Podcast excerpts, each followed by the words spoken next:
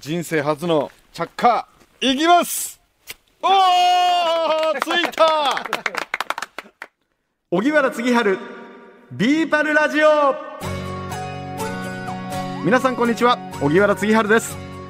今年最初は焚き火シリーズで、はい。ね、えー、焚き木の見方選別からそれから薪割りもやっていよいよ着火まで進んだわけだ、釜できました、うん埼玉県飯能市にあります北川キャンピングベースの合田支配人に安全にしかもできるとポイントを上げる焚き火の極意を伝授していただいていますが今回はいよいよ火起こしですではいよいよ火を起こしますはい。えー、とまずね火を起こすメタルマッチというものを使って、えー、ほ朝の北地にまず火花を飛ばして火をつけてみたいと思います。あのーまず一回練習してから行きましょうかね。ここはあえてマッチやライターを使わずにそうですね。今日のパターンはメタルマッチ。メタルマッチねはい。で行きますよ。ちょっと、一瞬ですよ。はいおら本当だ一発で行きます。これ。郷田さんが今マジシャンに見えたちょっと待ってくださいなんでその火花が乗った時で一瞬で燃えるんですか？やっぱあのー北地がよくよく本当乾燥したものなので、ええ。ね、あのやっぱり北地を選ぶときにはまあ朝日もそうですけどよく乾燥したものをね選ぶというね。それがやっぱりコツですね。ちょっ私私も。ね。へじゃあよく乾いた北地をえはい。多めに用意しましょう。い。つもより多めにお願いします、はそこにこのファイヤースターターね。はい。不思議ですねこれね火花を、はい。火花を散らしてここにここに目指してさっきの要領で火花をちょっと上でピッと火花を出して。さあ人生初のファイヤースターターによる着火いきますもっと近づけましょう。もっともうギリギリまで。このこのぐらいいけもうちょい。おーついた最下。これ多分誰でもできるのになんでこんな嬉しいんだろう いや、なかなかつかない人は本当つかないですから。本当ですか？はい、そうです、そうですそうです。時間かかる人は。はい。ついたこれすげえはい。じゃあこの段取りで、はいはいはいではいはいこの段取りでね、少しずつね、火を組んでいきます。えーっと、第2回目。フェザースティックを組んでその中に北地となる朝日も朝ひもを入れました。そしてファイヤースターター。火がつくか？いきます！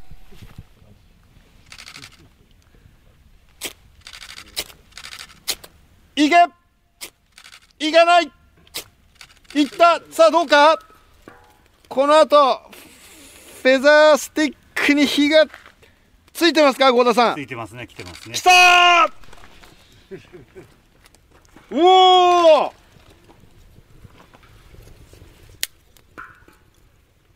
ついたついたついてる。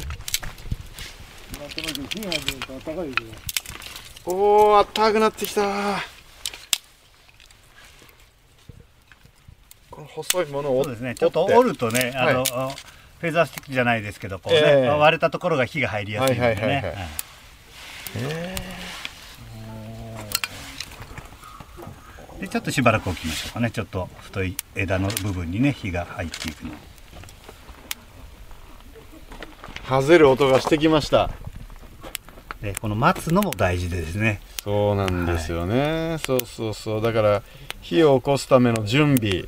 そしてしっかり火がついてくまで待つ時間。はい。あの B パラにも書いてあったんですけど最近はもうあらゆることにその効率を求めて、えーいる時代でやっぱりこういう作業がたまにはいいんじゃないかと。そうですね。このね待つ時間ねひと手間かけるというところがね、うん。また醍醐味じゃないですかね。はい。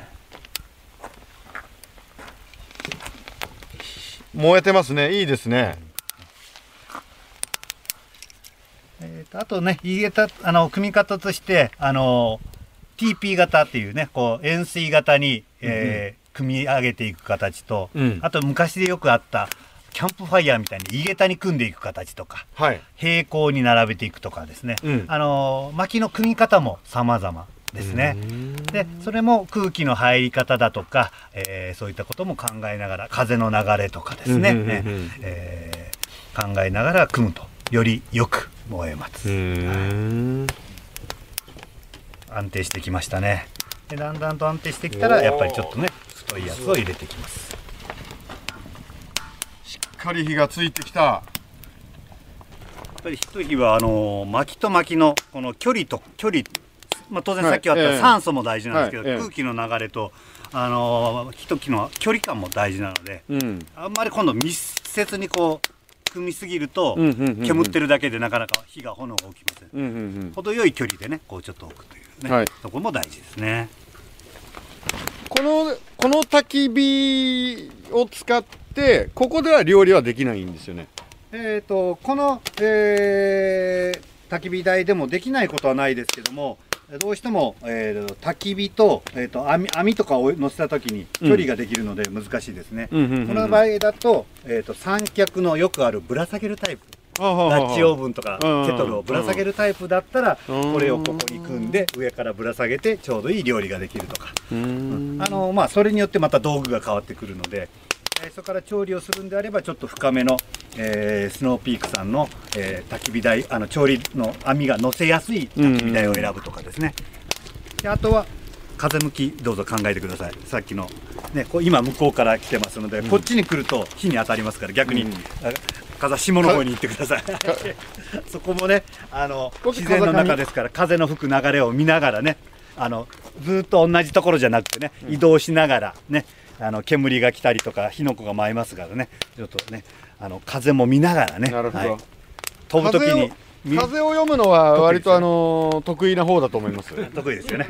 あのスキーのジャンプ台でいつも風を読んでましたので。それ同じです。なるほど風を読む。うわーいいなこの火の揺らぎ。やっぱあったかいな。あでもね一発でついてよかったです。ねいやーお見事でした。いえいえいえお見事でした。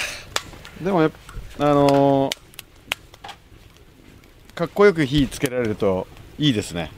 そうですね、やっぱりね頑張ってるお父さんいます。やっぱり時間かかってる方もねいらっしゃいますね、えーもうそれもやってもねの楽しみで自分でつけるってことが楽しみだと思うんですね。まあそれはもう本当ささまざまなスタイルがありますのでね。頑張ってご家族のために火をつけてるお父さんの背中を見て子供たちは諦めないとか頑張るとか、えーっていうのをな多分学ぶんだと思います、はい。で時には簡単にふっとつけちゃうかもしれませんけどね。でお母さんが隣からやってきてねチャッカマンでつけりゃいいじゃんって あるかもしれないですけど。何それはでもね本当いろんなスタイルがありますからね。それはね家族とかグループね 自分が楽しむ範囲で何がいいかというのをちゃんとねチョイスして。まあ最後は安全にやるということがねね。大事だとね思いますんで、はい、あの拍手いただくことの でもないんですけど。でしょでもね嬉しいですよこれ火がつくと。あのボーダー支配人がおっしゃってた北地っていうのは要するに火のつけるなんていうか素材というか、そうですね。場所というか、はい、そこにこうでメタルマッチってこうなんですか？はい、あのメタルマッチっていうのはロッドと呼ばれる燃えやすい金属の棒をストライカーと言われる金属の小さな板で、その削るようにガッとこすると、うん。火花が散って、うん。北地にうん。飛び散っていくんですよ、火花が、はい、火花が。うん、で、えーふわっと火がつくんですけど、このメタルマッチっていうの不思議でしたね。知ってます？知らなかった。でもこれはかっこいいね。そうこれかっこいいし、えー僕でも簡単につけられます。これどなたでも結構いけると思うんですけど、もっと難しいのが、うん。メノーっていう石、目のあの宝石に使われるはいはいはいうんうん。そう。あの石を使って合田さんが着火させたんですけど、これはあの合田さんでもかなり苦労されて。へでも、そのメタルマッチでつけるのもかっこいいですけどメノーを使った方がもっとねなんか原始的というか、ええその目のってあれ石ですよね、はそれをどうすんの？い、石石と石をね目の目のの石と石でした石と石をバンとぶつけてで火花散らすんだ。はいそんなことやってたら日が暮れるで。いや本当にその通り。いやでもその今ライターなどでうん。簡単に火起こせるじゃないですか、うん。でそういう道具はありますけどでもキャンプではあえて苦労を楽しむことも醍醐味なのかな。確かにそうだね。そう。だからしかも僕のように初心者は本当に火起こせないんですよ。だからこそなんか集中して燃えるというか、いう感じがなんかすごく不思議な経験でしたね。あの例えば早くご飯食べたいって言って、うん。急いで作んなきゃいけない場合もあるんだけど、うん。なんかゆったりとしたキャンプだったら一回ぐらいこういう時間を楽しむ火起こしを楽しむキャンプでもいいよね、はい。うん、そう思うよね。これはねなかなかキャンプ場に行かないと経験できないですよ。